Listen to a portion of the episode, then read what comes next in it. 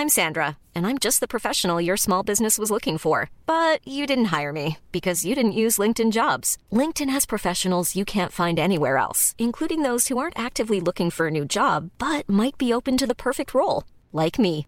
In a given month, over 70% of LinkedIn users don't visit other leading job sites. So if you're not looking on LinkedIn, you'll miss out on great candidates like Sandra. Start hiring professionals like a professional. Post your free job on linkedin.com/people today. Working on your job becomes easier when you have someone you can depend on. Good thing there's Globe Prepaid's Go Plus 99 Go Work promo, the one you can depend on to help you accomplish all your work tasks easier. With a total of 16 gigabytes of data, you can now have 8 gigabytes for all sites to do what you need, and 8 gigabytes of data for the apps that you love, only through Globe Prepaid's Go Plus 99 with Go Work promo. On top of that, you also get unlimited text to all networks valid for 7 days. To register, grab your mobile phones now and head on to the Globe One app, GCash app, or dial asterisk 143 hashtag on your mobile phone to access apps like Zoom, Facebook Meeting Room, Yahoo Mail, Microsoft Teams, WhatsApp, Viber, and Telegram.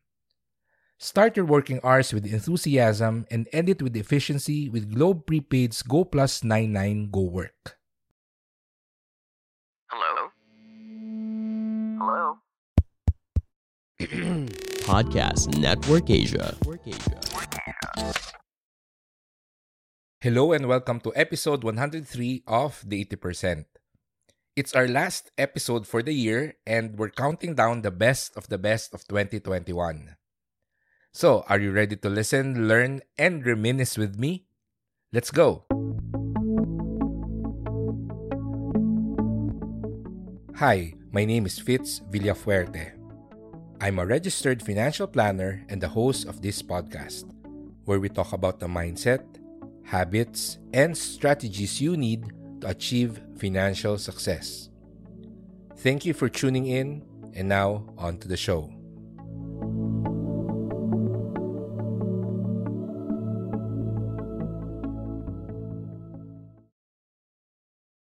In less than a week, it will be 2022. And as this year comes to a close, I'm thankful to all the guests that I had in this podcast. I had the pleasure to talk to entrepreneurs such as Ginger and EJ Arboleda of Taxumo and Raquel Higuti of Limonology. I was also able to have a conversation with CEOs and professionals such as Jen Simmons of Uploan, Constantine Roberts of Locad, and from our previous episode, Boss Ron Beityong of Podcast Network Asia. Nagkaroon din tayo ng chance na makipagkwentuhan sa mga ibang podcasters katulad ni na Rika and JC of The Halo Halo Show, Tonet Hadaune of Ang Walang Kwentang Podcast, and Josh Kedimen of The Poor Traveler Podcast. But of course, we also had guests from the financial industry such as the father of personal finance in the Philippines, si Sir Efren Cruz. We also talked to Chris Tan of OKEX and my co-founder at Wealth Archie, si Renzi. And the top 5 on our list of most popular podcast episodes for this year, si Mr. Stock Smarts, Marvin Germo, who shared his thoughts on Bitcoin, Ethereum, NFTs, and gave tips on how to get started on crypto trading and investing in episode 66. Here's a clip of our conversation.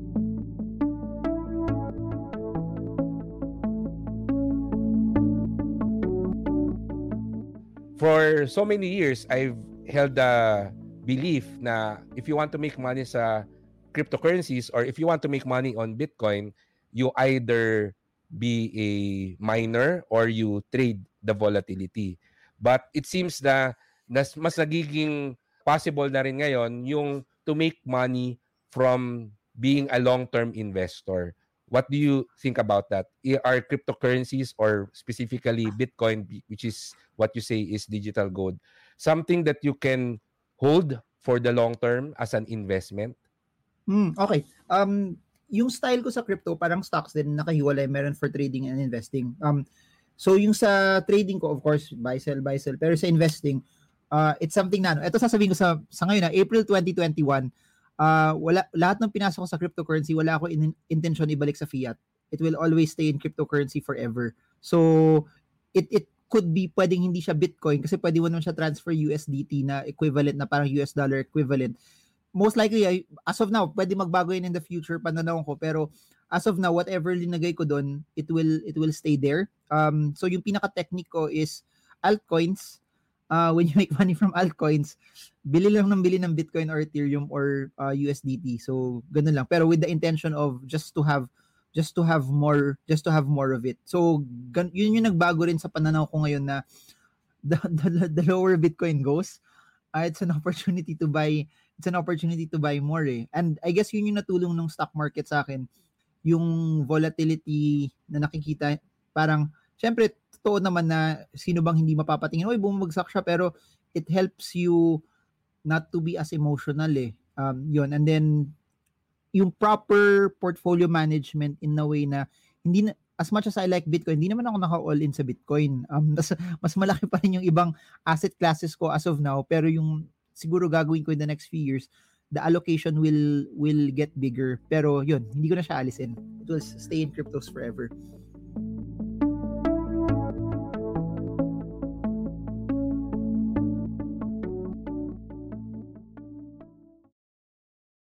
In other countries, especially in the US, having a podcast is part of one's personal branding. Hindi lang mga artista, content creators at radio DJs, but also entrepreneurs and professionals leverage podcasting to build credibility, grow an audience, get customers, and even close projects. There is a lot of truth in this, and I experienced it firsthand when I was able to book a few speaking engagements this year because of this podcast. And here's a trivia for you two professional organizations and a multinational company invited me to talk to their people about a specific episode they heard on the podcast. In fact, they named their events exactly after the title of the episode, which is our top 4 this year. Episode 53 Passive income is not for the lazy.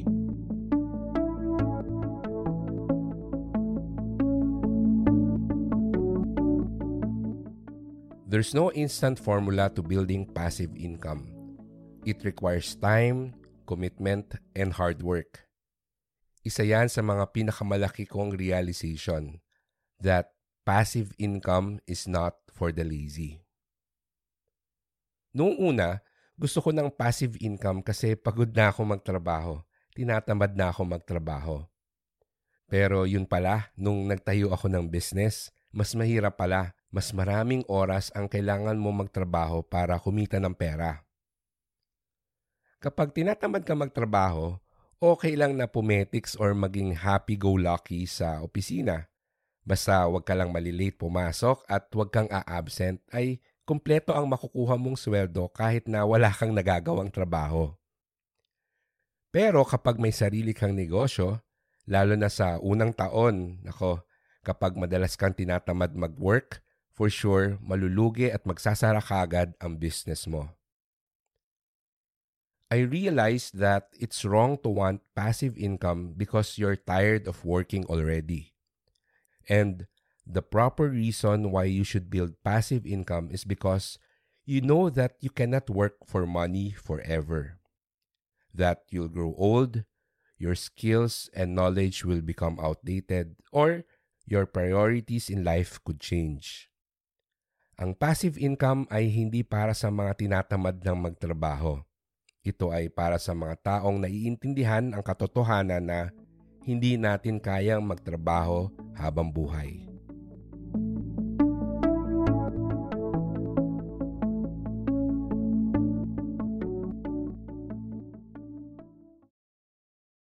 Hindi ko na mabilang kung ilang beses ko inexplain ang title ng podcast na ito sa mga kaibigan at kakilala ko. And I can understand. Kasi naman, when you hear the 80% podcast, hindi ka agad papasok sa isip mo na ito ay podcast na tungkol sa pera. But not just about finance, but behavioral finance. I believe it's important to talk about the mindset, habits, and learn strategies on how to handle our finances. Because that's usually where the problem is why people struggle financially. Akala ng marami, kaya sila nahihirapan mag-budget ay dahil mahina sila sa math, which is a myth as I've already talked about in previous episodes here. Madalas, ang kalaban talaga natin pagdating sa pagbabudget ay katamaran at procrastination. Wala or mahina ang motivation. Overcoming such challenges is a regular theme in our episodes. One of them is episode 52 and the third most popular episode for 2021 entitled How to Motivate Yourself to Do Hard but Important Tasks.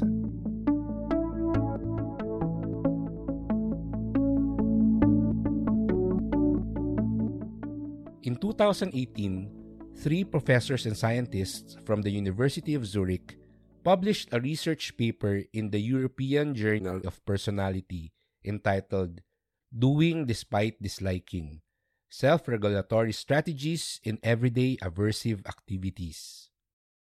Pinag-aralan nila yung mga strategies o mga pwedeng gawin ng isang tao para ma-motivate siya na kumilos at tapusin yung mga bagay na ayaw niyang gawin.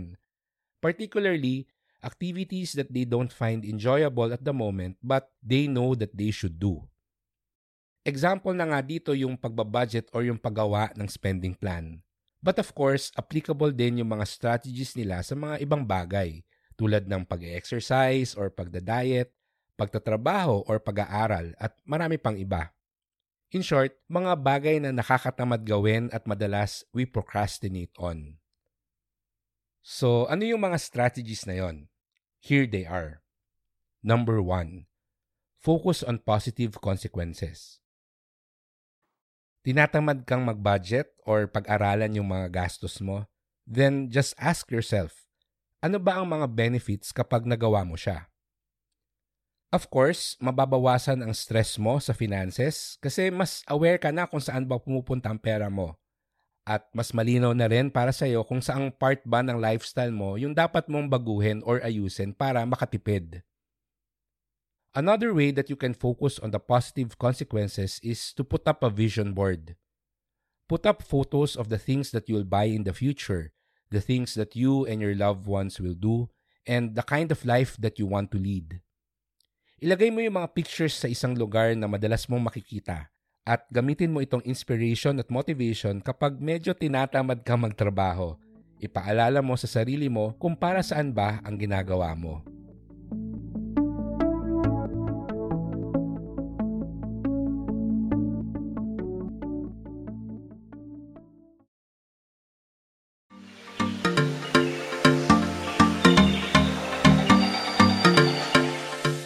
Let's take a quick break from the episode because I want to tell you about Globe Prepaid. Are you working from home? How has it been?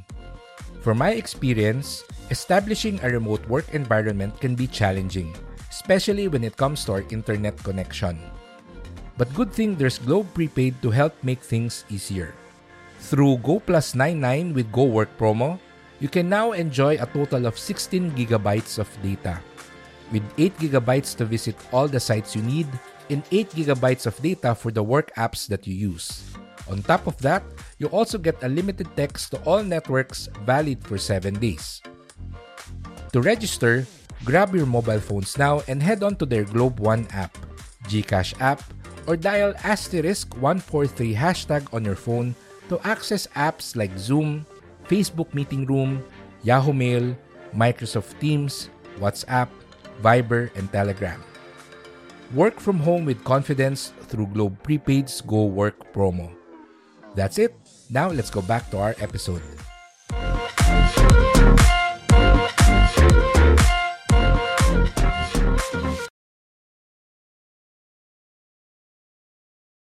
Before pa ako magsimula mag-podcast, I've been creating content online through my blog, social media postings, and also live streaming.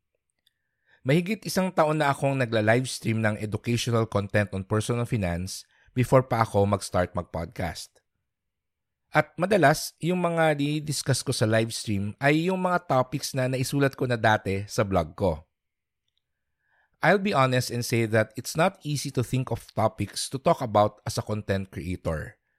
That's why on some occasions, we repurpose content to save ourselves time and effort.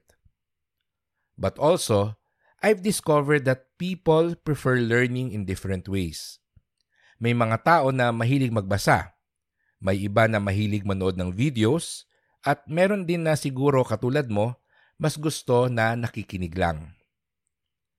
Our second most popular episode for 2021 is episode 58 entitled 10 Money Smart Tips for Single People.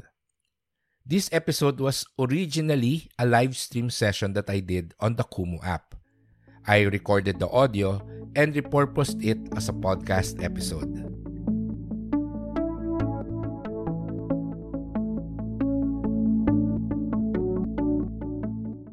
today, ang focus natin ay yung mga single people. And this is actually something that a lot of young professionals ask me. Specifically, I prepared 10 tips kung paano ba natin papagandahin ang ating kaperahan. Tip number one that I have for you is that uh, you should be able to marry your budget. Okay? So ano ibig sabihin nito? just because you're single doesn't mean that you can't be in, in a serious relationship. So in the case of personal finance, you have to be uh, married to your budget. Kasi ang pera natin, forever natin yan na ima-manage. Okay? So, kailangan maging comfortable tayo na tinitingnan natin ano ba yung cash flow natin. Kasi kung hindi natin tinitingnan ng maayos kung saan ba pumupunta yung pera natin, then uh, sooner or later we will be experiencing mga financial problems. A lot of the people who approach me with their financial problems, nagsimula yan kasi nagkakaroon sila ng denial sa sarili nila na kailangan nilang uh, ayusin yung uh, habits nila ng paggastos. Just a practical tip, the thing that you need to do first talaga is to track your expenses. Pag sinabi kasi natin budget, nakaka-overwhelm, no? Parang hindi man ako magaling sa math and uh, dalilito ako, etc. But my first practical tip really is to just simply track your expenses. Lahat tayo merong phone na may notepad, pwede nating isulat doon. Ano ba yung mga pinagkakagastusan natin? Uh, every day, we can just note all the expenses that we have. And then, of course, at the end of the month, we will just have to add all of our expenses and see kung talaga bang mas maliit yung gastos natin kesa sa uh, sinisweldo natin. So, of course, kapag mas malaki yung gastos natin kesa sa pera na pumapasok sa atin, problema na kagad yon. But the good thing is, because you were able to track your expenses, dapat ano yan, itemize, no? Na tipong uh, nag-spend ako ng 150 pesos for lunch, tapos Nung hapon, bumili ako ng mineral water for 20 pesos, etc. So pag nilista mo lahat ng pinakakagastusan mo at yung total at the end of the month is bigger than your income, then it's actually easier for you to pinpoint kung saan ka ba dapat magbawas ng gastos. And oftentimes, yung mga gastos na hindi natin iniisip, usually those are the things that are the easiest to eliminate. Uh, isa sa mga personal na gastos ko dati is yung mineral water. Kaya nabanggit ko din siya kanina. Pag lumalabas ako, I notice na andalas ko pala talagang bumili ng mineral water. And kasi uhawin ako, madali, madali, madali akong mauhaw. So, I really buy mineral water when I was uh, going out before. And ang naging simple solution ko dyan, bumili ako ng water bottle. And uh, ang ginawa ko, I actually bought a 1.5 liter water bottle na nasa kotse ko. Tapos meron akong maliit na na water canister na yun yung dinadala ko pag lumalabas ako. And just by doing that na meron na akong baong tubig, I was able to save actually a good amount of money na I would have uh, never saved if I wasn't tracking my expenses.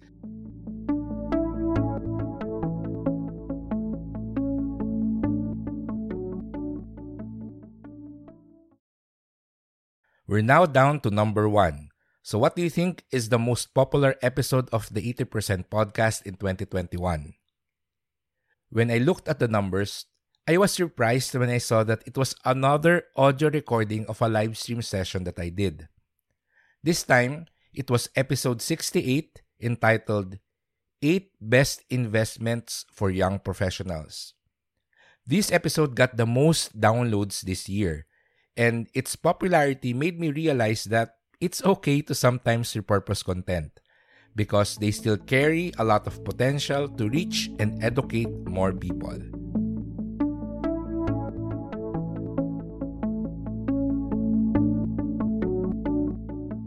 So, syempre, usong-uso ngayon ang mga social media, particularly or specifically sa Facebook.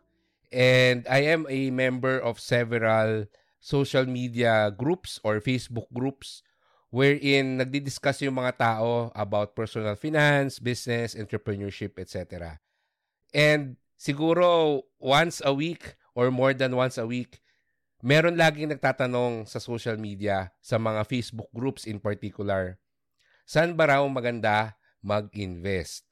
And bigyan mo lang siya ng mga 5 minutes. Nako, punong-puno na yung comments. Ang dami ng sagot doon.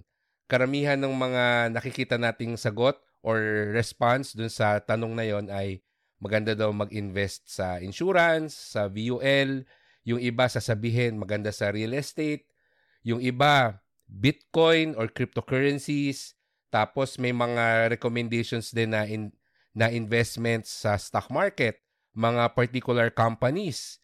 And then may mga nagsasabi na mas maganda daw mag-invest sa isang franchise business And syempre hindi mawawala yung mga nag invite na sumali sa mga multi-level marketing companies o mga network marketing companies.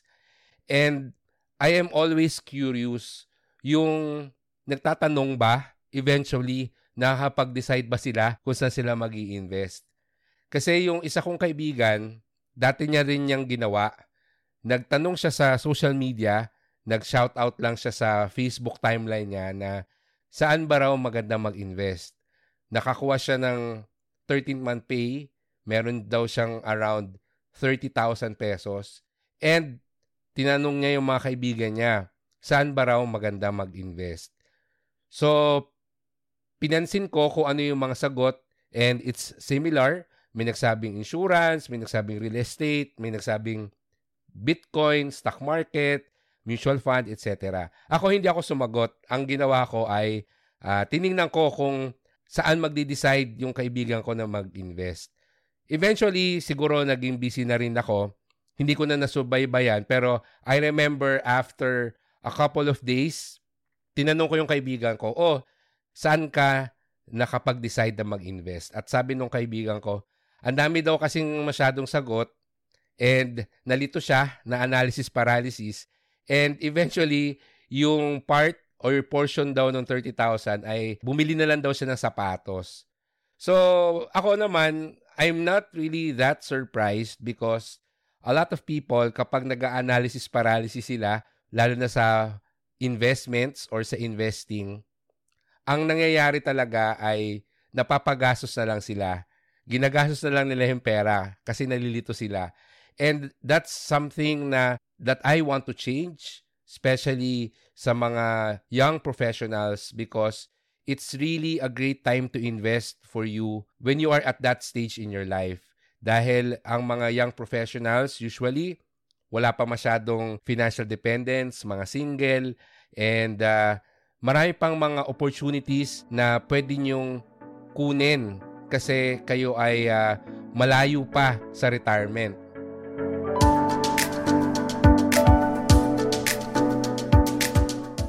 2021 has been another challenging year for all of us, but I think it was definitely better than last year. Things are looking up and it seems that we're almost out of the tunnel. Ramdam ko nang malapit nang matapos itong pandemic. Everything is starting to open up, which means more opportunities will begin to appear for us, and we can give more of ourselves in pursuing our goals. So here's a toast to all of us. Congratulations for making it through 2021. Cheers to our future and wishing you all the best for 2022.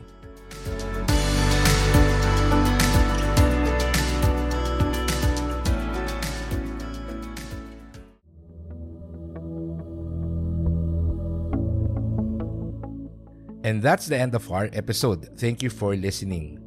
I would like to invite you to another year of learning here in the 80% podcast for 2022. Mas marami tayong pag-uusapan next year kaya click the follow button now and share this podcast to your friends. If you want to listen to the top 5 episodes that I mentioned, you can check out the show notes. The link is in the description or you can just go to our official website, the80percentpodcast.com. Muli, ako si Fitz Villafuerte at magsama-sama ulit tayo sa susunod nating episode. Goodbye, Happy New Year, take care, and stay safe.